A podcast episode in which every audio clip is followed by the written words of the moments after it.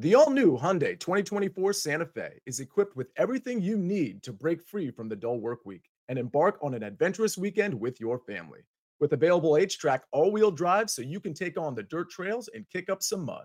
Standard third row seating so your whole family can experience the thrill together. Available dual wireless charging pads so no one gets stuck in the great outdoors with a dead phone. Learn more about the all new Hyundai Santa Fe at HyundaiUSA.com. Call 562 314 4603 for complete details. Robert Half research indicates 9 out of 10 hiring managers are having difficulty hiring. If you have open roles, chances are you're feeling this too. That's why you need Robert Half. Our specialized recruiting professionals engage with our proprietary AI to connect businesses of all sizes with highly skilled talent in finance and accounting, technology, marketing and creative, legal, and administrative and customer support. At Robert Half, we know talent. Visit RobertHalf.com today.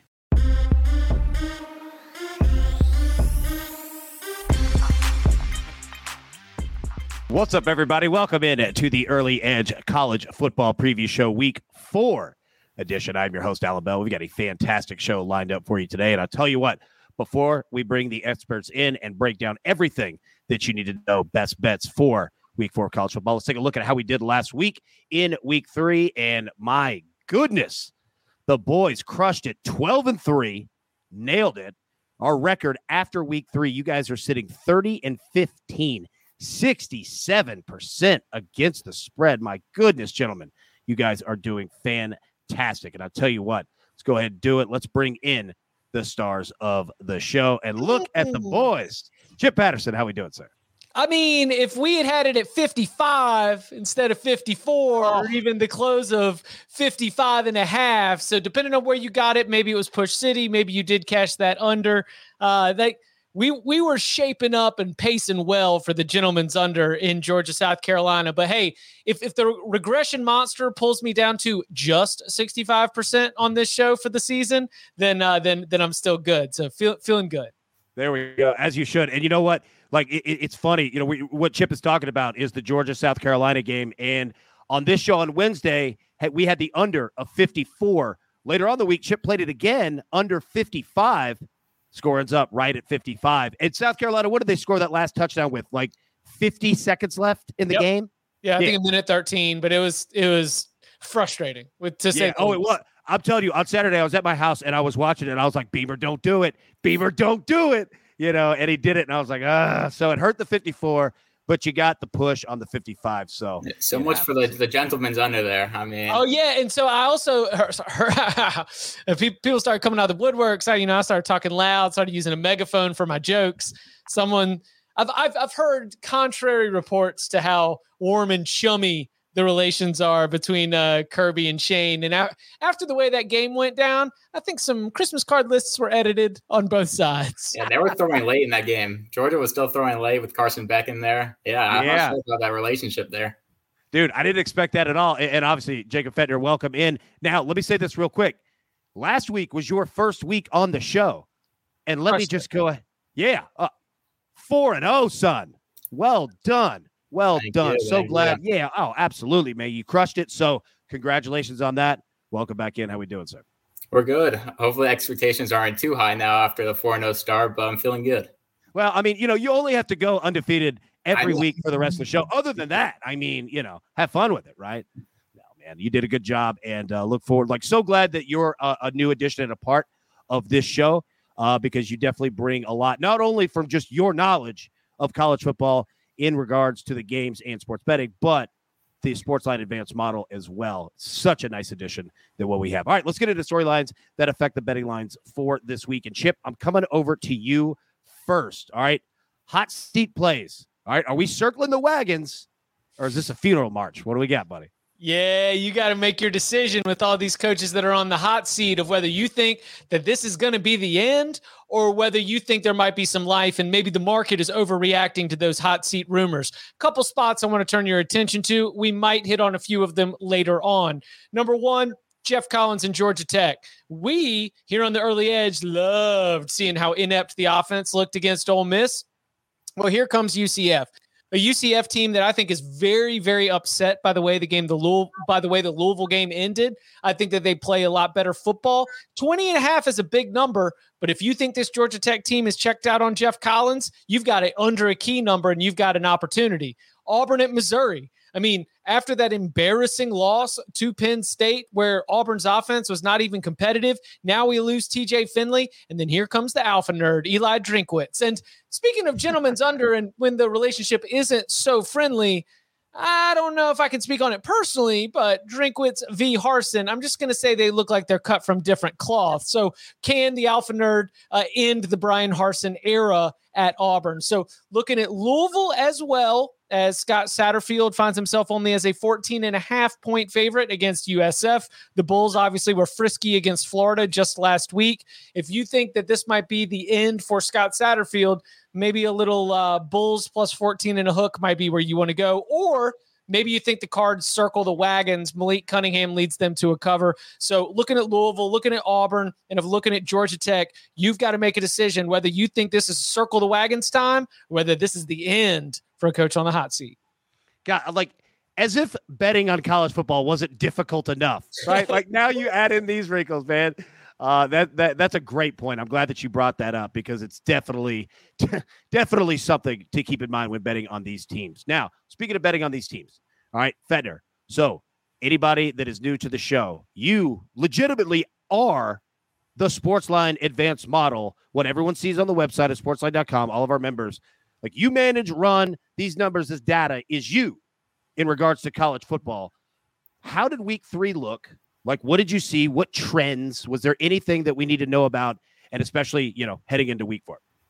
So we continue to nail the over unders. We are nine and three on over unders this season after a three and zero week. We were just one and two ATS. We nailed Georgia Tech getting killed by Ole Miss. Uh, but we lost the Florida to USF. I took a flyer on North Texas against UNLV. Didn't think UNLV should be favorite. I was wrong there. UNLV just destroyed them. But the over unders and the team totals, that's what we're nailing so far this season. And I know a lot of states don't have them, but for states that do, we have been doing really well on player props. We are 33 and 19 on player props this season, plus 10.1 units. And then also, I don't cover the NFL player props, but you should check out Stephen O, my boss he's 16 and 5 on player props in the NFL this season. Yeah, Stephen O is fantastic, man. And you know, when you speak of player props for anybody that's brand new, that's never dove into player props whatsoever, you're speaking of, you know, quarterback, yards thrown, interceptions, wide receivers, you know, yard like things like that. Like what what all are you looking at when you talk uh Yeah, props? so mostly each game you'll have around the quarterbacks over under passing total, then their uh, player props for their touchdown totals and then there'll only be like two or three for running backs and wide receivers. So we've been doing a lot of quarterback player props and like one or two wide receiver running backs. I, we nailed Marvin Harrison last week. Marvin Harrison Jr. We had him with 110 yards and two touchdowns, and that's right where his stat line was. Yeah, nice. you be careful saying things like we nailed Marvin Harrison. Uh, uh yeah, I know. I better watch out for that. Dude, I tell you what, I'm not approaching him at a car wash. I can tell you, I can assure you on that one, my man is bona fide. All right, let's get into our best bets for the week and how this show operates. We're going to go through all of the best bets that both Chip and Jake have here. And then we're going to get into our big six games of the week. And Micah Roberts, Tom Fornelli, not with us this week, but we do have picks for those guys as well. And one quick shout out, real quick, before we get into it. Our man, your tag team partnership in Tom Fornelli, has been making people boatloads of money on Kansas. Like you guys have nailed these like narratives during the week, and writing Kansas has been phenomenal. So I'm going to give you the floor here just a second to praise on your boy, and also you guys have been crushing on that aspect. Yeah, I mean the the Kansas uh, boat is so full that I'm worried we might start taking on water. Now Duke might not be where it happens. Uh, the Blue Devils coming in with a lot of confidence, three you know themselves, but at some point we might need to, uh, you know, we might need to grab one of the early lifeboats as well. So we'll we'll see what happens. But yeah, you this is about Lance Leipold. This is why we made money on him at Buffalo. This is why we made money on him for year one at Kansas, especially later in the season when the spreads were large and the team was getting better. Uh, the team that lost to Duke last year is so different than the one that's playing right now. They've just come so far since the beginning of 2021. the number will catch up eventually, but uh, we still might have some opportunities here. Yeah, that's a great point. Like the number will catch up, right? Like there will be a point to where you go the other way. When that happens, who knows? Like we're gonna have to keep watching each week. Like, but it will happen. But yeah, our man, model, the model, Yeah. talking about the model, it's having a hard time adjusting to Kansas. I keep adjusting them every week, every week. I keep Yeah. adjusting them. We have so we're having a lot of value on their over under and their um on their over plays, and their they went five and one on over unders last year. Um, but I mean, we have value on Duke here. I don't like that. I keep adjusting Kansas, and the Yeah, model that's- doesn't love them. Yeah, that's the thing is I I think they've just been so bad for so long that just like the model is it is going to take a little bit until Mm-hmm. it's able to catch up. the model in the computer, like in the server room, is like smoking right now. Like it has no idea, and you got like bot Tom Fornelli in there, like messing with it. Like I love it, man. And He's Real like quick- holding the plug and like Yeah, bringing it it to is, camera like an airplane. I wish we, yeah, I wish we had that graphic. All right, real quick. I promise we're getting our best bets. Dave Campbell in the chat has a question, Fetner, for you. Uh, when Jake says over unders are hitting those, uh, let's see, those a the entire slate, like those are the we're speaking of the A grade plays, correct? Right? Let's speak of the A's there. Yeah, we're nine and three on A's oh, on in terms of over unders. Perfect. There we go. Yep. A grade plays. So anything that when we speak of for everybody, when we speak of the model, A great place. that's what we're referring to. All right, let's get at our best bets for today, uh, for this week. Chip, coming over to you first. All right. We got Maryland at Michigan. Okay. You got to play here. Man, Michigan's been good. Maryland can put up points. You like the over here. All right. Over of 65 and a half. Break it down, man. Yeah, I I jump on this right now, and, I've got a, a I've got some friends that make fun of me for being like an anti CLV guy. You know, like I'm just I'm so committed to a play. It's give me the don't give me the best number on the board. Give me the worst number on the board. That's how confident I am in this take right now.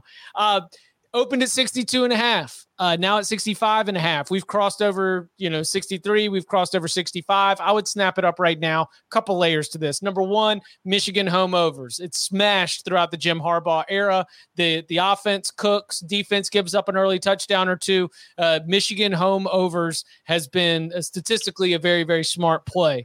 Number two, as you mentioned, Maryland has elite wide receivers. You know, one of the best wide receiver rooms in the entire country, and I think that they will be able to get us the 14 to 20 points needed.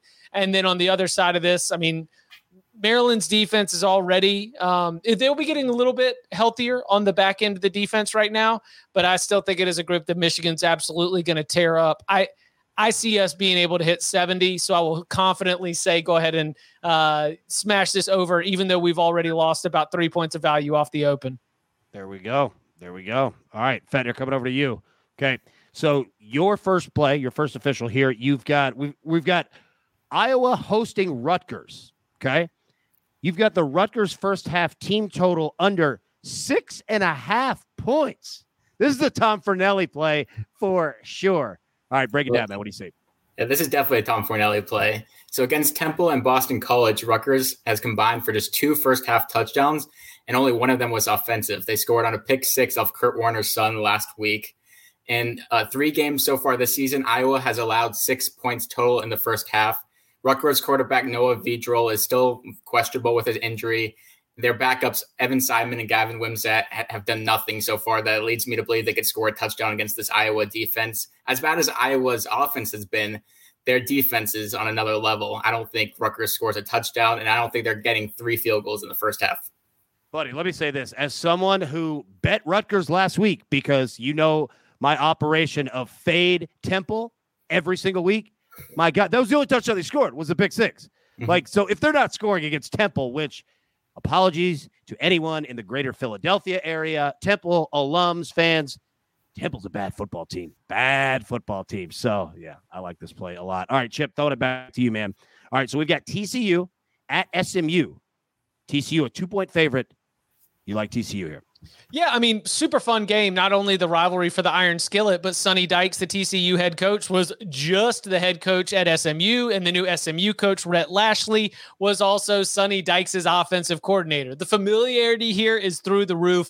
It should make for what's a very competitive game, but to me, there is a huge difference in the skill level at quarterback, at wide receiver uh, for TCU going up against SMU. So I think it's going to be a shootout. I just think that there's nobody on the field Who is better at wide receiver than Quentin Johnston. If you don't know the Horn Frogs' big play threat, you're going to know him because he's going to rip your heart out when you're betting on Oklahoma and Texas later in the season. Uh, this is a spot where I feel like TCU wins the game. So I get it at a short number. I feel comfortable laying it. There we go. All right. Uh, Fetner, coming back over to you. All right. You've got, okay, we got Tulsa at Ole Miss. All right. First off, Ole Miss is playing the weirdest schedule I've ever seen. Like they were just at Georgia Tech last week. Like everyone else in the SEC is like digging in already on conference games this week. They're just playing whoever. Uh, but we got Tulsa at Ole Miss. You're rolling with Tulsa team total under 21 and a half. Break it down. Yeah, so I was all over Georgia Tech's team total under last week against Ole Miss, and they shut them out. Yeah, it's nice job seven, on that. thank you, thank you. It's now seven straight FBS games that Ole Miss has allowed 21 or less points. Tulsa's looked pretty good on offense so far. Davis Brin is putting up uh, video game numbers so far, but he's played Jacksonville State, Wyoming, and Northern Illinois. And None of those teams have good defenses at all. And I, I, mean, I really like this Ole Miss defense. On offense, Ole Miss hasn't really been impressive. They are running the ball really well, but Jackson Dart hasn't looked great. I think they're gonna they're gonna run some clock out. They're fifth in the country in rushing, but then if you take out the service academies, they're third in rushing. So that that like I, I mean I think they're gonna bleed some clock with with running the ball. I like the under team total there.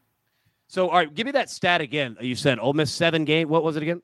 So it's seven straight FBS games that Ole Miss has allowed 21 or less points. That's a good nugget right there. Yeah, like so I'm gonna keep riding it until it doesn't hit. Oh yeah, dude. I, I, as someone who subscribes and anybody that that watches the early edge, uh, you know, consistently, I rode the Arizona Diamondbacks team totals over two and a half. I swear for three weeks in a row because they just kept doing it right, and nobody was paying attention to them. It's like uh, I'm going to keep doing it until they tell me not to, and then they eventually did very heavily, and yeah. we got off. But I'm with you on that, man. Yeah, there was a period when the Diamondbacks were facing a right-handed pitcher team total over two and a half every single time. Just hammer it. Yeah, yeah hammer it, man. All right, Chip, coming back at you, man. All right. A good, fun game that really nobody's paying attention to. Speaking of that, we've got Notre Dame at North Carolina. North Carolina, a one and a half point favorite, and you're rolling with the Tar Heels here. yeah, think? I listen. I don't. I think that North Carolina needs 28 to win. Um, I don't know if you can trust Notre Dame's offense right now to be all that explosive. I think it's going to be a pretty like close and competitive game, but when you need somebody to go and make plays, do you trust future NFL draft pick Drake Maye and all the athleticism that North Carolina has right now at wide receiver and especially at tight end? A running back room with guys like George Pettaway and Marion Hampton, blue chip dudes that have already hit the ground running and showing their explosiveness?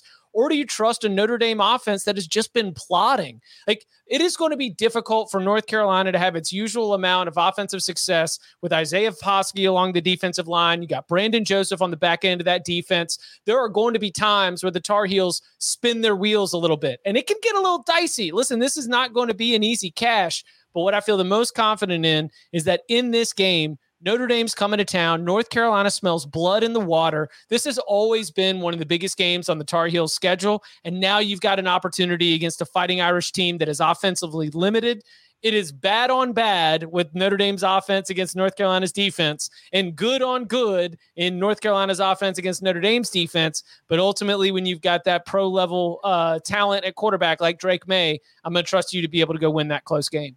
Yep, and especially with Notre Dame on the road, I mean they're, they're reeling, right? Like after all of like the excitement and everything this offseason and week one, the beginning against Ohio State, it has gone downhill quickly, right? Uh, so yeah, I like it on that one. All right, uh, Fetner, coming to you, your last official play right here. Uh, we've got USC at Oregon State. USC is a six and a half point favorite. You are rolling. Lincoln Riley is here. You like USC minus six and a half. What do you say? Yeah, so for this one, I wanted to give out one computer model pick. This is an A pick according to our model for all you Sportsline subscribers. We have uh, USC winning by 18 this game. I'm a little concerned betting against by 18. Wow. We have them putting up 47 points compared to Vegas having them at 39 points. So, nice. and then uh, I'm a little concerned betting against Oregon State at home. They've been really good at home. They're five and one ATS and straight up last season but this, they haven't faced many teams as talented as USC. USC is Oklahoma West. They have the whole Oklahoma team from last year. They're putting up ridiculous numbers. Until USC starts to slow down, I'm going to keep riding them. Yeah, I feel you. You know, and Corvallis can be a weird place to play, but dude, like 18, like you're finding 12 points of value essentially right there. Like, nice, fine, nice play on that. All right, Chip, coming back to you. Uh, we've got Georgia Tech at UCF. You got UCF minus 20 and a half. Break that one down, man. Uh, who trusts Geoff Collins and Georgia Tech right now? Who would saddle up especially when you're under the key number of 21 and think, you know what, this Georgia Tech team that put up a goose egg against Ole Miss, I think that they're going to find new motivation in Orlando. No, I'm telling you, this UCF team and its coaching staff, they know how close they were to being undefeated at this point in the year. They know that they were not happy with the play calling. They were not happy with the execution. The way that UCF handed over that game to Louisville, I think that it was a wake up call to the Knights. They have adjusted their offense. They cooked FAU last week. John Rhys Plumlee is rolling in that Gus Malzahn offense. And I think that Georgia Tech is just going to be incredibly inept and that the performance here might be the end for Geoff Collins. We are already starting to hear chatters like it might go down last Sunday.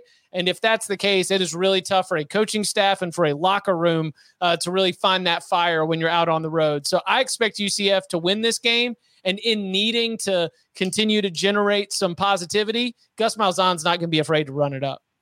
No, and especially, you know, after, you know, recent performances where, you know, kind of we thought UCF would play better than they have. Mm-hmm. Like, this is a great spot for them to get right against a team like it, that. That's a perfect like situation formula right there. Also, anyone that is watching that works for the Orlando Tourism Board, all right, I found new motivation in Orlando. That needs to be on every t shirt, hat, truck stop, you name it, like billboard material. Again, dude, Chip Patterson comes through every week with t shirt material right there. So well done. And Chip, we're going to stay with you. Last official play of these slates. And we've got our big six games coming in a minute with more official plays.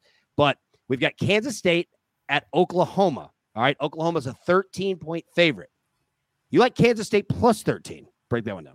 Because look, college football's dumb. Hey, throw that on a t-shirt. Why? Because college football is dumb. Because of course, Kansas State, the team that lost to Tulane, that looked like it was just lifeless in that loss to the Green Wave. Of course, the week after that, you would bounce right back and be able to go give Oklahoma an upset scare.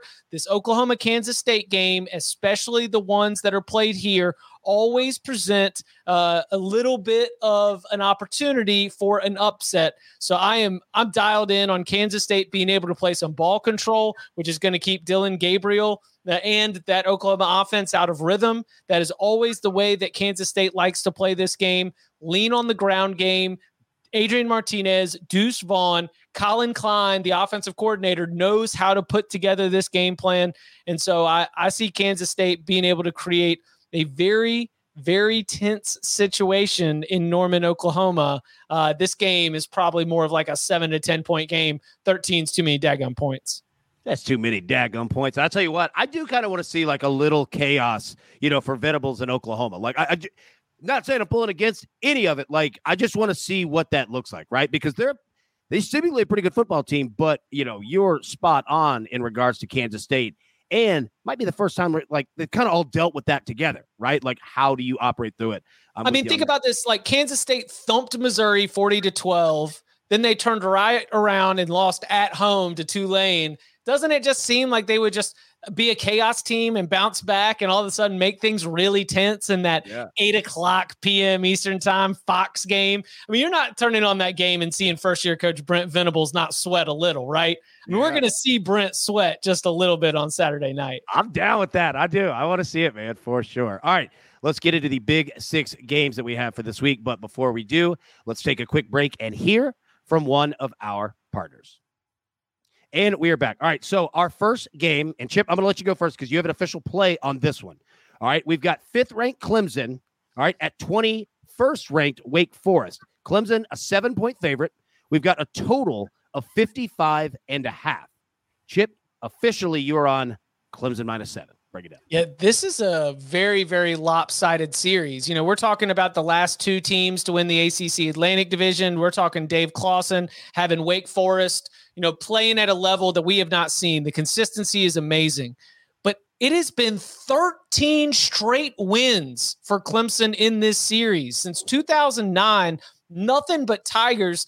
And it just comes down to the line of scrimmage. You know, Wake is able to put together an intricate offense with lots of different run pass option concepts that allow them uh, to really create problems and be able to overcome a disadvantage that they have physically at the line of scrimmage. But last year in this game, uh, in the first maybe like half or so, first 15 plays that Wake Forest had against Clemson, there were already four tackles for loss. And I think 11 of those 15 plays went for negative yards. The fact is, Clemson's defensive line, where it has been elite throughout this playoff run, is just so fast and so physical that they stick their paws right there in the mesh point. And if you know what I'm talking about, like in Watch Wake Forest, they spend yeah. forever with the quarterback keeps the ball in the running back's gut, tries to free the linebacker, be able to hit a pass down the field. Well, I'm telling you, man, all that delay does not work. The clock speeds up. The game is over right after the snap because of Clemson's advantage in the defensive line. So I'm I'm catching this at a touchdown. I know that Clemson's offense still has a ways to go, but look, this this game goes Clemson's way every single year. Yeah, and that defense is for real. Like for real, for real. They are not messing around at all. Now, your tag team partner, Tom Fornelli, he leans to the under 55 and a half. I know, shocker. I know yeah, everybody's shocker, surprised there. Shocker. Yeah. With with being unsure of which side to take, Tom Fornelli has landed on the under. I love it. Now, Fetner, going over to you. Uh, not an official play, but a lean towards the over of mm-hmm. 55 and a half. What do you see, man? Yeah, so this is another model pick. We have 13 points of value on the over here. We have the over totaling 68 points. We have Wake putting up 29 compared to Vegas having them at 24. We have Clemson putting up 39 compared to 31 uh, according to Vegas. I think the big thing here is Wake Forest completely abandoning the run. Last week they only had 23 rushing yards against Liberty. They completely gave up on the run. Clemson has allowed 100 yards or less on the ground in six straight games. I think Sam Hartman and this Wake Forest offense are going to throw the ball pretty much every single down. I think that bodes well for the over here. There we go. There we go. All right, Fetner, we're going to stay with you. Our next game here, we got 17th ranked Baylor. All right, at Iowa State. Iowa State is a three point favorite. Now, we don't have anybody with an official play on this game, but your lean, model lean, Iowa State minus three. Yeah, there's not much value here. We have Iowa State winning by two. I, I, I was going back and forth with this game. I decided to go with the models pick here. I'm leaning Iowa State. Hunter Dekkers has looked pretty good. He led a comeback win against Iowa. He, he, I mean, he looks pretty good. I think Jirehl Brock could have some success in this game. And Baylor's dealing with a lot of injuries, especially in, at running back. Yeah, there we go. All right, now Tom Fornelli uh, he leans uh, same as you, Iowa State minus three. Chip, not official either, but you lean under 46. What do you see, man? I mean, I think Iowa State's just a good under team right, right now. Their yeah. defense is playing at a really high level. They're kind of plotting. They it's just kind of a, a, group that is operating with a function where you're not necessarily trying to push the ball down the field. You got one really good option in Hutchinson, and I know his health has been a little bit questionable. And so you you take that with a Baylor team that, as Fetner mentioned, is a little bit limited, uh, at least in terms of their health at the running back position. So Baylor and Iowa State, man, this thing just smells like it's going to be played uh, right there in the you know teens and twenties, and and we got ourselves some 13 mile an hour winds on site. So if we can get that wonder that's uh, that's only going to make me think that uh, this thing's shaping up to have some missed field goals. You know, passes are a little bit wobbly. Uh, that should be good for the under. There we go. And you, dude, you're exactly right. Like, I, I swear, you and Mike McClure, um, in regards to weather, uh, not only for college football, Major League Baseball as well. Uh, yeah, like it can severely affect. And w- what was it last year? Was it Wyoming? What was the weather like the wind that we that you spoke about last year? I can't remember. Like I, it's gonna be windy in Laramie. It's very, very important that we don't do the night games because the sun powers the wind and the wind in Laramie does whip out there at Memorial Stadium. War Memorial Stadium. It's War like it's, Memorial. I think they they say it's for every 10 miles per hour of wind, it's two and a half points from the total. We have the total coming in at 45 according to our model. I'll adjust it based if if there is wind, and so we do have a slight lean on the under there. Look at that. The model agreeing with Chip. I love it, man. All right. We're going to pause real quick because we've had some questions in the chat. Now, I'm just going to throw it against the wall here. Feel free to take it wherever you want. Or if you don't like anything, don't say it. Like, feel free to say nothing, right? So, Thursday and Friday games that we have this week, let me just read them off. And if there's anything that you see that you like, just say it. Doesn't have to be an official, but it's none of that. Like, just anything that sticks out to you. All right. So Thursday, we've got West Virginia, Virginia Tech. West Virginia is a one and a half point favorite. Coastal Carolina, Georgia State. Coastal Carolina is two point favorite. All right. We got Chattanooga, Illinois. No line on that one. Friday, Virginia, Syracuse. Syracuse, a nine point favorite. Nevada, Air Force. Air Force, a 24 point favorite coming off of not a great performance last week. And then Boise State, UTEP. Boise State, a 15 and a half point favorite on the road. So I say all of those just to say, is there anything that sticks out to you guys? If not, feel free to say no because I just threw it at you with no regard or warning. Chip, what do you got? Well, it's okay because on the Cover Three podcast, we did a special early bird special episode where we gave out picks for all six of these games. So, AB, you want opinions? I got opinions. Uh, number one, how about Virginia Tech? 23 and 10 on ESPN's Thursday Night Football, including 13 and 5 at home. This is just what they do. West Virginia has already uh, lost to Kansas. West Virginia has already uh, lost in ways that are just mind numbing, like to Pitt giving it up on that pick six. This thing gets close in Lane Stadium on the road. I think the Hokies, which are not very explosive offensively, but do have a pretty salty defense, I could see them coming away with the win. I like Virginia Tech to win there. So just go ahead and give them to me on the money line. No play Coastal Georgia State. Syracuse should not be trusted to cover that many points. Liked it better at 10, you know, nine. You gotta you gotta really own it right there. But I mean, they were running the pass interference offense right there, and the PI offense does not give me a lot of confidence in your ability to execute. They're, they're great win for Dino's crew, uh, but I, I think Virginia might be the lean there. And should we really trust Syracuse by this many points? Air Force, lay 'em. I kind of feel like they might have had some. I feel, I feel like they weren't the best versions of themselves at Wyoming. You know, we had Yeah, some Me too. You know, if you, you scan the personnel list, you scan like who played, who didn't, and sort of where they were at, I think they'll be back with a force uh, against Nevada. So lay them and lay them with Boise. So uh, Boise beat New Mexico by 17. New Mexico beat UTEP by New Mexico uh, beat UTEP by 17. Uh, Boise by 34 with the dumb boys logic. There we go. Fetner, any uh, any thoughts that you have on any of these? So I'll give out a player prop in the West Virginia game. I played Tony Mathis under half a touchdown scored. I think CJ Donaldson's going to get all the goal line carries, the big boy at 6'2, 240. And Virginia Tech's been really good against the run. I don't think the models have taken into account, like the Vegas's models have taken into account CJ Donaldson's impact. In terms of Virginia Syracuse, we have a slight lean on Virginia to cover the 10 and a half. I'm really interested in seeing Robert Anae versus his old team there. And then I like, I mean, Boise State, their team total at 30 and a half. They put up 54 against UTEP last year. Boise's offense has looked really bad, but 31 is very doable against this UTEP defense. And I think Boise's defense could put up some points in that game. There we go. There we go. I appreciate it, boys. Thank you so much. All right, our next big game we've got here. All right, 22 ranked Texas, six and a half point favorites at Texas Tech. All right, a total of 60. Fetner, I'll throw it to you first. You like, you lean Texas team total over 33 and a half. What are you seeing? Yeah, so our model has Texas putting up 42 points this game. Wow. I mean, Texas did whatever they, they wanted against Texas Tech last year. We're still adjusting to Texas Tech's improved defense, but they allowed 27 points to a not so great NC State offense that struggled throughout the first couple of weeks. I think I, I like their team total here. All right, there we go. In, in the chat, John Newquist says Texas Tech is horrible. And let me say, I think Tom Fornelli agrees with you. He's like the over, he leans to the over 60 in this game. Tommy Boy doesn't play a ton of over. So, yeah, there you go on that one. All right, Chip, you lean Texas minus six and a half here.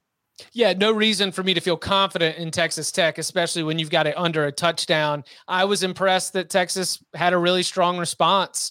You know, you we were going into that UTS game, UTSA game, pointing and laughing at them, right? I mean, we were just like, "Oh man, are you going to lose in this spot?" And look, they just got right back down to their bread and butter. Uh, so far on the season, Bijan is r- carrying 6.1 yards per carry, five touchdowns on the season. Roschon Johnson, change of pace. He's averaging 6.2 yards per carry. I think that Texas is the better team without a doubt. And so under a touchdown, I, I do like that value. Yeah, it's a good point of under a touchdown as well, right? Like seven and a half. Not that it would change your thought process on the teams, but seven and a half, even seven, completely different number than six and a half. Good it opened at four and a half, so it's already moving. So I'd get it now. Yeah, great point on that. Mm. All right, our next one. We've got Wisconsin at third ranked Ohio State. Ohio State an 18 and a half point favorite, a blackout up there with the Buckeyes. Total of 57. All right. No official plays. Chip, I'm going to start with you. You lean Ohio State minus 18 and a half do you see how mean Ryan Day has been recently? I mean, he was going into that game with like some kind of point to prove. And I, I mean, we get it, Ohio State. Like, you're really good. You didn't need to put 77 on an in state foe like that. I mean, come on. Aren't y'all supposed to eat off the same plate? I just I I think that Ryan Day and the Buckeyes offense might go into kill mode right here. Um, with Rutgers on the other side of this, as like that's not going to be the kind of test that you're going to have in terms of really making your offense elevate its level. Wisconsin is that kind of team. I think you're going to get four quarters of aggressiveness, and the, I just this is going to be a spot where uh, Ryan Day understands that later in the year, you know, when you are at Penn State, when you've got to play that Iowa defense when you've got Michigan at the end of the season, there's only but so many games where Ohio State's offense is really going to be tested. And I think this is one of them. And I think that instead of thinking that they buckle up, I think they just flex and get even stronger. There we go. Ohio State likes to flex. Like they have no problem doing that, especially at the wide receiver position. Now, your tag team partner, Tom Fornelli, he leans Ohio State with the points as well. Uh, Fetner, you you're not actually you're kind of agreeing in a, in a way here. Wisconsin team total under 19 and a half. So this is a game where I like Ohio State minus 18 and a half. Our model doesn't. We like Wisconsin to cover. We have them losing by 12. But I just don't trust Graham Mertz against this Ohio State defense. They're much better. I think they're going to load up the box and say, throw the ball. Uh, they're going to try to shut down Braylon Allen. He'll still get some yards because he'll get 30 carries this game. But I don't trust Graham Mertz to put up points this game. He only put up 14 against Washington State. I, I just don't trust him enough. There you go. You know what? Trust is important, man. We don't need to have Drake. 17 here. yeah, I was going to say we don't need to have Drake trust issues out here, right? Like trust in your bets. All right, two final games here. All right, 10th ranked, yeah, 10th, 10th ranked Arkansas. couldn't read my own writing here. Arkansas at Texas A&M. A&M's ranked 23rd. A&M a two-point favorite here. All right, a total of 48 and a half. Chip, you have an official play mm-hmm. on this mm-hmm. game. So yeah, so you let it rip. Arkansas plus two, man. Oh, Woo Pig Sooie. This is a great spot for Arkansas because Arkansas does have a flaw right now. Arkansas has a weakness. It is in the pass defense. It's on the back end where they've already, you know, lost one key defensive back for the entire season with an injury. They've been a little bit banged up. And look, we saw Spencer Rattler try to kick down the back door, you know, with late touchdowns in that South Carolina game. We saw Bobby Petrino in Missouri sort of dice that thing up. But you know who doesn't have a competent passing attack? Texas A&M. So good luck, Aggies. The one thing that you might be able to do to really start to create real problems for Arkansas – you're not even all that good at it. Meanwhile, Arkansas's offense is absolutely humming right now. I do think that we are going to continue to see Drew Sanders be a monster, and Arkansas's defensive front will be ready for the challenge of starting trying to stop this Texas A&M rushing attack. And ultimately, the athleticism that uh, Arkansas has with KJ Jefferson, with Raheem Sanders, with Jadon Haselwood out there at wide receiver, they're just going to lean on him. Like, for example, last season in this game, uh, this was a spot where Arkansas went up 17 to 3 early and just sat on them like a bully. I, I think Arkansas is ready. They won this game in Arlington last year. It is not a Texas A&M advantage. uh, yeah, I think that Arkansas wins the game. I'll take the two points just because, you know, sure. Uh, but, you know, if you want to sprinkle the money line, I don't hate that either because I think the Razorbacks are victorious. Well, you know what? I'll say this. Uh, I think you got a lot of agreement here. Uh, Tom Fornelli, he leans Arkansas plus two as well.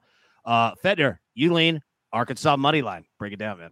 Yeah, I completely agree with what Chip said here. We have Arkansas winning this game by one in a really close game. I just don't trust Max Johnson to take advantage of this weakened Arkansas uh, secondary.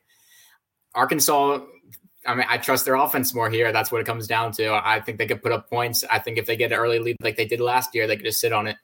Yeah, it makes sense. And you know, the interesting part, like for A and M, like going to Max Johnson, you know, Jimbo Fisher himself said we're going to him because you know the previous guy was trying to do too much. It wasn't like you know the guy like was just like playing horribly. So the head coach telling you like, yeah, we want our quarterback just calm down. Like we don't need you to do a whole lot. Yeah, I can roll with that on the other side for sure. All right, our final game here. Okay, final one. 20th ranked Florida, 11th ranked Tennessee in Knoxville. Tennessee, a 10 and a half point favorite. We're seeing that line move. It's jumped from 11 and a half, 10 and a half. I've seen a nine and a half here as of late, but we've got it Tennessee 10 and a half, total of 62. Okay. Fetner, you are a Florida Gator. I'm going to send it over to you. You lean Florida plus 10 and a half. So yeah, I'm a, I'm a Florida Gator. I'm a third generation Gator, and I couldn't live with myself if I picked Tennessee in this game. even though we do have some value on Tennessee, we have them winning by 13 in our model. The Gators have won 16 of the last 17 against Tennessee. I've probably been at 10 of those games. I was at the Felipe Franks Hail Mary game. I was at the Antonio Callaway game. We, we we always bring our best for Tennessee. It does scare me our defense without Ventrell Miller. We were absolutely destroyed by USF on the run, in the running game. We couldn't stop the run. We have a lot of freshmen at linebackers, really really scary. But I mean, I think we'll be we'll be prepared against this Tennessee team. Yeah, I, will tell you this: uh, as someone you know, as you know, you two as well, like who have watched this game for 20 years. One, don't try to make sense of the game because it'll break your brain because crazy things always happen, and they always, always go in Florida's manner. And I'm not saying that like it's some like referee. I'm just saying the ball just bounces Florida's way. Like Tennessee has done everything that they've could like to mess these games up on their own. You see what I'm saying? Florida has just taken advantage of it over and over and over. But yeah. history doesn't always say that, right? We've got. I don't trust the Gators. I just can't bet against them. I feel you. Now, Tom Fornelli, he leans on the under 62. Chip, you lean Gators plus 10 and a half as well. Go ahead.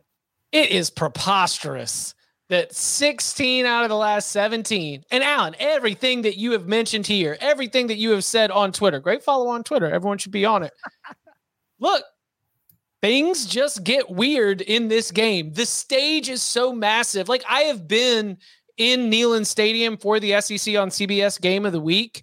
And there's something about the way that place is built up that does make it so iconic.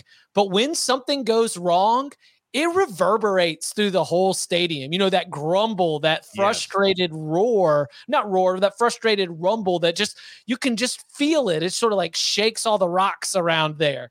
And I think that Tennessee wins because Tennessee is the better team. Tennessee is a much better team. And look, the a model should find about 13 to 14 points of difference between these two squads. But I've seen bad and worse Florida teams create ways to go and win this game. So at 10 and a half points, I'll take the Gators and I'll give you the, I'm all about vibes, as you all know, but I'll give yeah. you one uh, X's and O's matchup specific angle to this. I do think that Florida, with its rushing attack, can just limit the possessions. Like that was the blueprint to beat Tennessee last year to hold them to just 14 points. And I think that what we've seen right now um, from what we've seen right now in terms of being able to move the ball on the ground, it isn't even Nay'Quan Wright all that much. Like we are also starting to see the Louisiana transfer, Montrell Johnson. We're starting to see Travis's little brother, Trevor Etienne, flash just a little bit. I think that that's the game plan for the Gators. They just hold the ball, they run it, obviously get Richardson involved in the run game as well, and you keep Hooker from getting into a rhythm. Um, that's that's the way they cover the spread. Yeah, you know what? I, I, don't disagree with that, like that game plan whatsoever. I, if Richardson is having you know success early running the football, like just keep the ball out of their hands, right? And and you know not only like not from like oh we're like we're worried like Tennessee's going to score, but what you said uh, uh, of just breaking up that offense of, of saying, you know what, you're not going to get it any rhythm. Like w- you're going to get the ball back, but it, it's going to be, you know, kind of herky jerky. And here's the other thing Tennessee, like we've all seen, like how quickly like the offense can score. They could also go three and out just as fast. And 31 seconds is all it takes, and you're getting the ball back. So, like, I agree with you. Like the chess match in this game is going to be fantastic between Josh Heupel uh, and Billy Napier. So I'm with you on that one. It's going to be a fun one for sure. All right, everybody, grab your paper, grab your pencil, take a look at the recap here. And it is glorious. Tom Fornelli, he is on Michigan minus 16 and a half, Kansas minus seven and a half, Iowa Rutgers under 34 and a half. Jacob Fetner is on Rutgers. First half team total under six and a half, Tulsa team total under 21 and a half, and Southern Cal minus six and a half. Chip Patterson, Maryland, Michigan over 65 and a half, TCU minus two, Clemson minus seven, North Carolina minus one and a half, UCF minus 20 and a half, Arkansas plus two, and Kansas State plus 13. So, as we always do to end each show, first off, Thank you, boys, so much every week because I know how busy that you guys are. And I truly mean that. Thank you so much for taking the time to hang out with me and everyone in the Early Edge crew here. But we also want to make sure that everyone is aware of all the great work that you guys are doing and have coming this week. So, Chip, I'll throw it to you first, man. What do you and Tom, you know, what do you guys have going on here? Well, hold on. Look, uh, can I give you just some of me too? Because like obviously, Tom and I will be on the Cover Three podcast on Thursday. Absolutely, you. you know, yeah. Week four locks, 11 a.m. Eastern time. But but I, will also be back here on the early edge at 10 a.m. on Friday. So uh, be sure you check out the Friday show where I've even been able to like review these. Like I came on Friday show last week. Like, look, guys, I was on with AB. You know, shameless plug for this show, and I was like, I gave out Texas Tech you're catching me on Friday. I don't like it as much. And so I'm able to give you the latest uh, after I've run all the chipolytics uh, to double test and triple test all these picks. So definitely watch uh, the early edge Friday, 10 a.m. And then, yeah, cover three podcast Thursday. So you can also get Bud Elliott, Tom Fornelli, and Danny Kanell's picks as well. I love it. And I'll, I'll say this, you know, just the uh, the internal early edge texts uh, have been extremely pro Chip Patterson. I can say the coach wants you on as much as possible. So, yeah, just you're going to see a whole lot more of Chip because it, look, we know how busy that he is, but anytime that we're going to be able to get him on, and I love that Friday aspect too of hitting the college plays again. Uh, yeah, you're going to be seeing our guy a ton. All right, Jacob Fetner, what do you got, buddy? What do you? What's the model looking at? What are you looking at for this weekend? Everything that you got going, bring it down, buddy.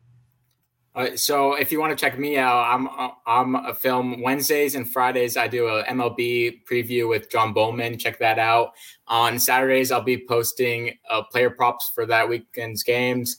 And in terms, I'll give out some more college football picks according to our model. We like a lot of games in the 12 to 16 point range. We like Louisville over South Florida. That's a big game for Scott Satterfield. We like Memphis over North Texas.